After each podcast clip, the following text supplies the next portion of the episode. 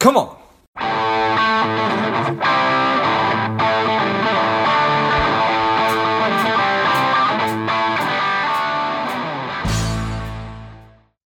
Welcome to Lifeblood. This is George G, and the time is right. Welcome to today's guest, strong and powerful Steve Hoffman. Steve, are you ready to do this?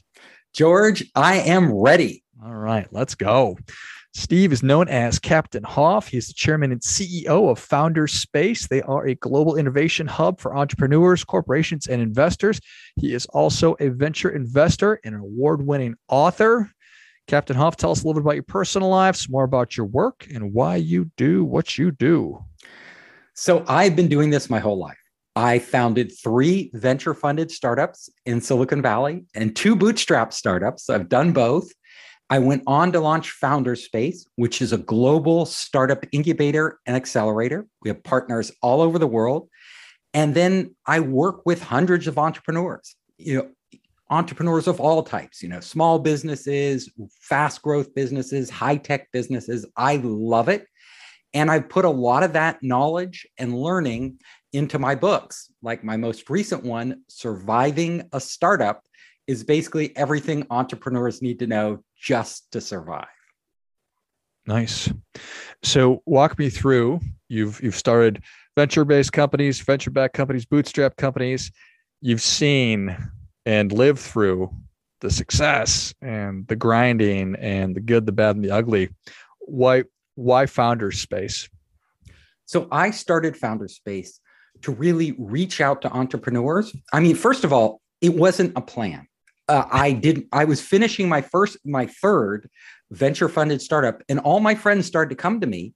And when I was taking a break, they're like, "Steve, can you help me? Can you help me with my idea, my startup? How do I get funding? How do I go to market? How do I put together an investor deck? All the different things entrepreneurs want to know."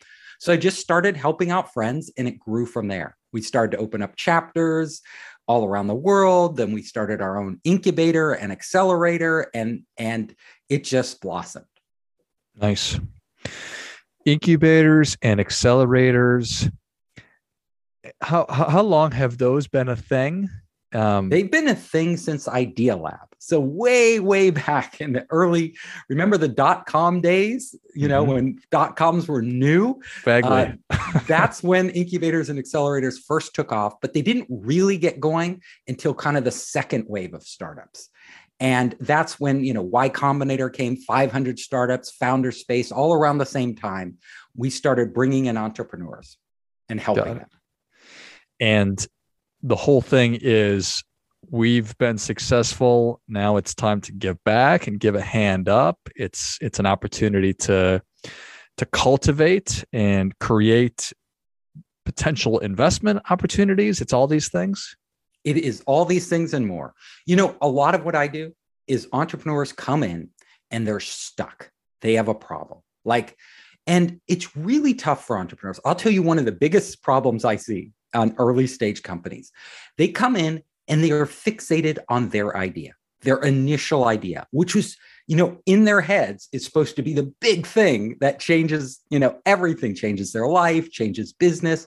However, what entrepreneurs don't realize is that often the idea you start with is wrong. Hmm. And actually, more often than not.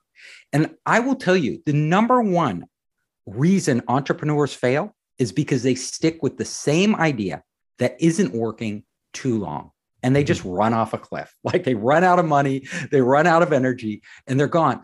The really, really smart entrepreneurs do one thing at the beginning they don't care about the idea. And this sounds counterintuitive. Like you would think, oh, I'm an entrepreneur. I, I can't even start a company till I have an idea.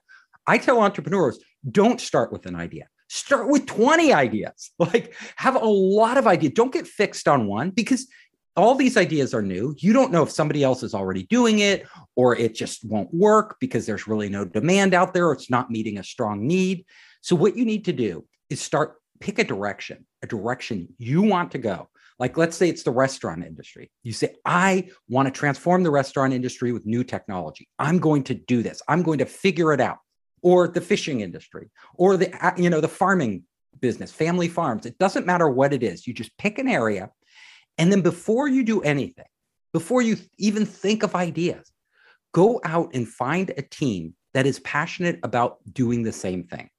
So if your whole team, like they really want to make fishing more sustainable and transform the fish bring the fishing industry into in the 21st century, how do you do it? Well, first of all, you need people who are capable of executing because you could stumble across the best idea in the world. I've seen it happen over and over again. And you just fall flat on your face because you don't have the team to back it up.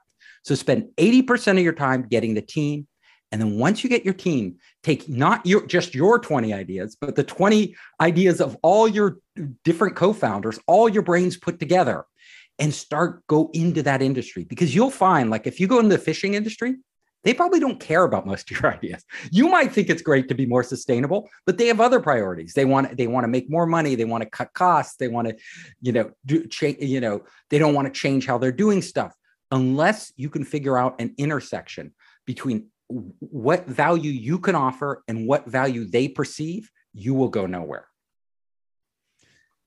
Yeah, this is a this is something that I, I've I, I I knew in my past, and then I was just reminded of it by my five year old because I had a great idea, and I said, "Let's do that," and he thought my idea sucked, uh, and he was he was right that that that his less than perfect idea was the way to go. So I, I appreciate that. So, and I, I appreciate everything you just said. That eighty percent of my time should be spent developing a team, finding like-minded people who are rowing in a similar direction versus just me following my idea because that that that that uh, that more than often leads to ruin and and and and and lack of success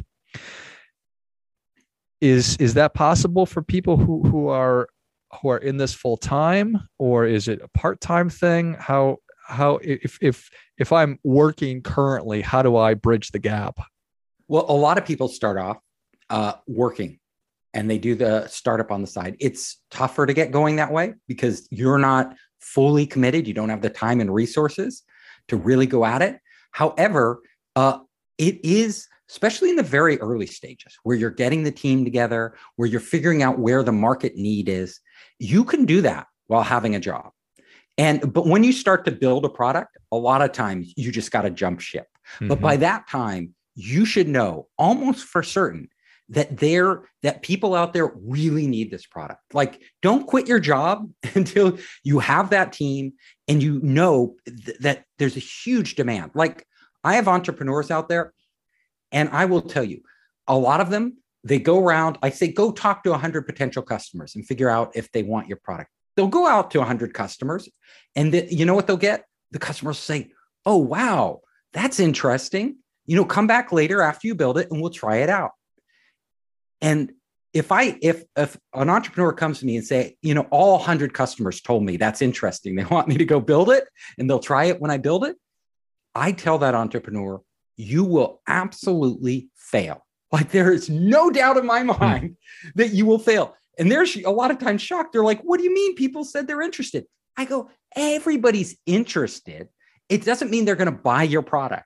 Like that's their way of just saying, okay, go away and you know, do whatever you're going to do, and maybe I'll talk to you later. What you need to hear if you're starting a business, like you have a full time job, you're, you're going out, you're talking to customers, this is what you need to hear from them. You need to hear, not I'm interested, come back when you build it. You need to hear, oh my God, I need that now. Can I have that now? How do I get that now? Can I pay you? Can I be a beta tester? What can I do to get that product? If you hear that from enough customers and there's a big market behind it, you have a business. Like you know you will make money. And that's the point where it's worth quitting your job. The, and you need, you also need uh, partners, people that you bring on early in your startup that are equally committed as you are. Because what you don't want is find these people who will not quit their job. Like you'll quit, but they won't do it. And that's not good enough. So I tell people you don't need a lot of money. You, you know, you're never going to match Google or Facebook or all these companies in terms of salary, but you can beat them in terms of passion. People don't make these decisions just based on money. They make it because they want to do something. They want to change the world. They want to change their life. They want to uh, do something meaningful. Those are the people you need to find. I like it. Yeah, I'm interested. Come come circle back as soon as it's uh, made That is a recipe yeah, for that is disaster a as well. death knell. That's a death knell. I I made that mistake. Like when people told me that in one of my early startups, I believed them, Great. And and I learned the hard way. Yeah, I appreciate that. All right. So there aren't co-founders just sitting around waiting for me to call them. How do I how do I find this team? Yeah, yeah, it takes a lot of work because you not you don't need to just find people who are really competent. That's an absolute must. You don't want your cousin Joey just because Joey's available or your old roommate or your drinking buddy. You don't want them. You want like the best people. Now you're gonna have to has, you're gonna have to. This is why I said 80% of your time up front goes into finding the people. So you pick an area you're passionate on, and then you find people who share that passion. Again, you're not going to be able to pay them. Like all you can promise them is some equity, which is currently worth nothing in an idea, which you don't really have because it hasn't been proven, right? so you're offering them nothing, but you can offer them something more valuable than that. You can offer them a dream. You can offer them the chance, if they really care about this, you can offer them the chance to, to step out of their boring routine job, change their life, and hopefully transform an industry, change the world. That is what you, the thing is, the reason it also helps not to have your own idea is because literally, if they start investing their ideas and their time alongside you, they own the business with you. They don't own it just in shares. That doesn't mean anything. Those shares aren't worth anything. They own it in terms of their heart. You know, their heart is in it. And that's what you need to get like a great person to quit Oracle or quit, you know, IBM or some big company and join your little no name startup and help make it a success. Yeah. That makes sense. And is that there do you work with these folks and or or do your books help and say okay that sounds good now how do I how do I articulate that in in a way that's going to convince somebody to step away from a Fortune 100 opportunity Yes. I, I coach entrepreneurs on this. My book goes into detail, you know, on every aspect of running a startup and how to make it actually work. Um, number one is you not you has if the qualities that a CEO needs more than any more than anything else is leadership. Leadership means you can take a vision, point a direction, and get people motivated, self motivated, not by external forces like money and other things, but by their internal forces to actually go and follow and do that. Now, how do you do that? So, number one, you have to believe in it. Like, if you don't believe in it, it's very hard to convince other people to believe in it. Number two, you have to really uh, have a purpose, a purpose that is more than we're just going to get rich quick. Like because you're probably not. It's going to be a lot of work by the time you're rich you know if you ever make it there. Most startups fail. But you have to believe that you are really doing something valuable. You have to be able to articulate that you have to be able to show them the path to that. You have to tell them why is this necessary in the world? What difference are we making? Where are we going together? And you need to find people whose backgrounds and belief systems really align with that. If you don't, you know, if you're trying to fit a, you know, a square peg in a round hole, it just never works. You just move on. And you know, the same skills you use to convince your team are literally a training ground for how you're going to convince customers come on board. That you're going to give, give giving customers essentially the same pitch. You're going to be giving investors essentially the same pitch. The core elements are going to be the same.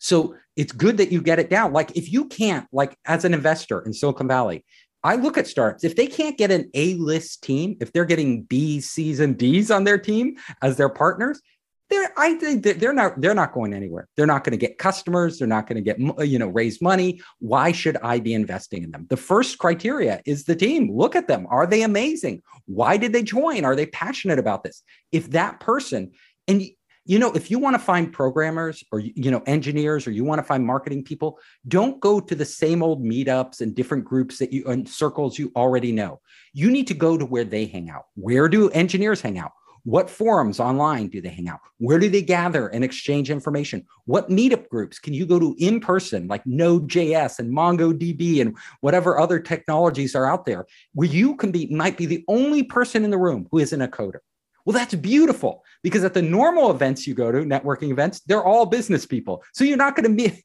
if you meet a coder, they're starting their own business. But if you go to an engineering event, and even if you don't understand a word that people are saying, you are suddenly surrounded by potential pe- partners that you can bring on who do have the skill sets and the passion of what they're doing to be at this meeting. And you can engage them on an idea level, not on a technical level, but on like how they want to change the world, what they want to do, what you're working on. And if you connect with somebody there and you can see those sparks fly, that's the beginning. That's how you find great people. I love it. Why do bank robbers rob banks? Right. Oh, that's, that's where the money is. Go to where the people are that you need. Yeah. And when when you hear that, when when I hear that, it sounds so obvious, but for some reason it's somewhat counterintuitive. We naturally are drawn to the places that you were just talking about that we should avoid because it's like, oh, okay, yeah, I'll go to a meetup with other people that want to become founders. Well, that's not what I want. I want the people who are probably really successful doing what they're doing now, and I need to, you know, I'm not necessarily looking for somebody who's looking for a job. Right, and and the people who are really successful in doing, you know, it's scary to go to a, an engineering meeting where you don't know coding, right? yeah. That's why people don't do it. That's why if you do it, you can actually find great engineers or a marketing meeting where people like a marketing meetup group where they're exploring the latest marketing platforms and all this stuff. That's where uh, the people you want are because they're what you want for a startup are people who are passionate self-learners, right? They're out there exploring. They're on the, the, the message boards. They're downloading the latest SDKs. They're doing, you know, if they're a marketing person, they're experimenting with every new platform and social network that comes out there. You want those people. I love it. Passionate self-learners. I couldn't agree more.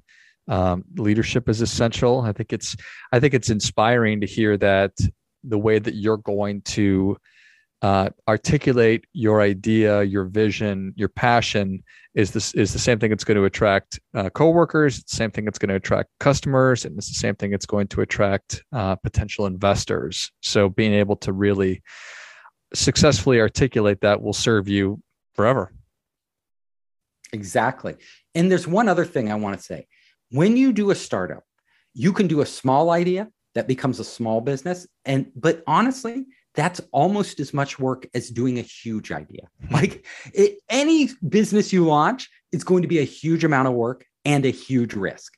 Like when you go into kind of a normal business, usually there's lots of competition, you know, because everybody's doing the same thing. And it's really hard to grow that business because competitors are already out there doing it.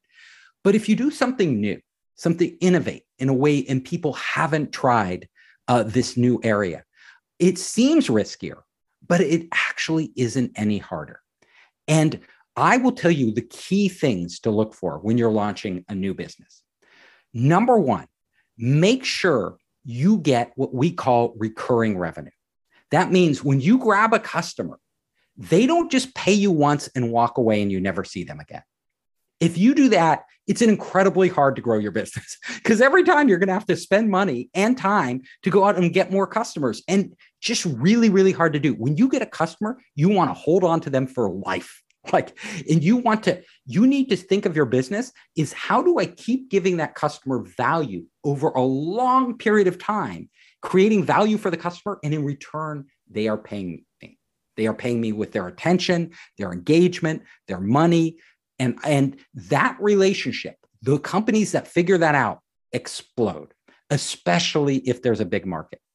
The second thing you need to do is lock in that customer. Why? What do you offer that that customer can't get elsewhere?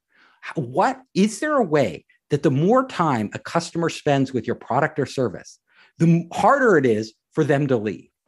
And number 3 is there a way that you can get customers to actually invest not just in your product, but in your entire ecosystem to make it richer for all the other participants. Like the more different people you bring in and the more value they start to add to each other in this ecosystem, the harder you are to replace because they you control that ecosystem. And I tell companies, think of ecosystems, not products or services. Like I want to bring customers in and I want to make it so that the more they use my product or service, the more information we can share with all the other partners and the more value they can bring to all the other partners. This has a compounding effect and creates incredibly valuable businesses for everybody involved. I love it. Recurring revenue, lock the customer in. What can you offer they can't get anywhere else? And then figure out a way to create an ecosystem that uh, that everybody who's involved contributes value and strengthens it. I love it. Sounds easy, does hard though. It's hard. It's hard to think of those, and you won't see doing a startup isn't like a light bulb moment. It's an it's a journey. So you're going to figure these out step by step. The first thing like an entrepreneur needs to do is get the team. The second thing they need to do is go demand hunting. Like I, you know, as an entrepreneur, I don't care about what idea it is. I want to find these pockets of pent up demand, like huge demand. And, and if you if you identify those that isn't being met by the current market, tap into it, boom, you have the demand. The third thing then is building the business model and the ecosystem. It all goes in order, but you don't have to know it all. You don't have to have it all mapped out in advance. Love it. Well, Captain Hoff, the people are ready for your difference making tip, even though you've already given us a lot. What do you have for them? I've given you a lot of tips. So the big, the biggest difference making tip that can really ultimately change your life is when you go into the world, I want you to not talk, not try to sell your idea, not try to just convince people. I want you to focus on absorbing information. Information is the key. That is what makes it successful. And you get more information by listening, carefully listening, and carefully asking questions of everyone you meet, of the people who want to join your team, of your customers, of potential investors. Like you should be spending more time listening to them than you are talking at them. And if you do that one thing, you i guarantee you will get smarter and smarter and smarter because you're getting all these different data inputs all these different ideas bouncing off each other and you're not trying to force your ideas onto them you know what you think but these will evolve your thinking at a faster pace than you can do any other way well i think that is great stuff that definitely gets come on Captain Hoff, thank you so much for coming on. Where can people learn more about you? How can they engage with you in Founder Space? Where can they get a copy of Surviving a Startup? Uh, yeah, if you want to get a copy of Surviving a Startup, just go to survivingastartup.com. It's published by HarperCollins. It's on all the in all the bookstores. If you want to reach me, and I have lots of videos and other materials, just go to founderspace.com. Founderspace. You can contact me and access our startup kit and everything else we have there. And lastly, um, I'm on most of the social networks. LinkedIn is a great place to find me. Captain Hoff, Steve Hoffman, I'm there. Love it. Well, if you enjoyed this much as I did, show Captain Hoff your appreciation and share today's show with a friend who also appreciates good ideas. Go to survivingastartup.com, pick up a copy of the book, go to foundersspace.com and check out all the great resources that Captain Hoff's been talking about, and then find him all over social media, particularly LinkedIn under Steve Hoffman. Thanks again, Captain Hoff. Thanks, George. And until next time, keep fighting the good fight. We are all in this together.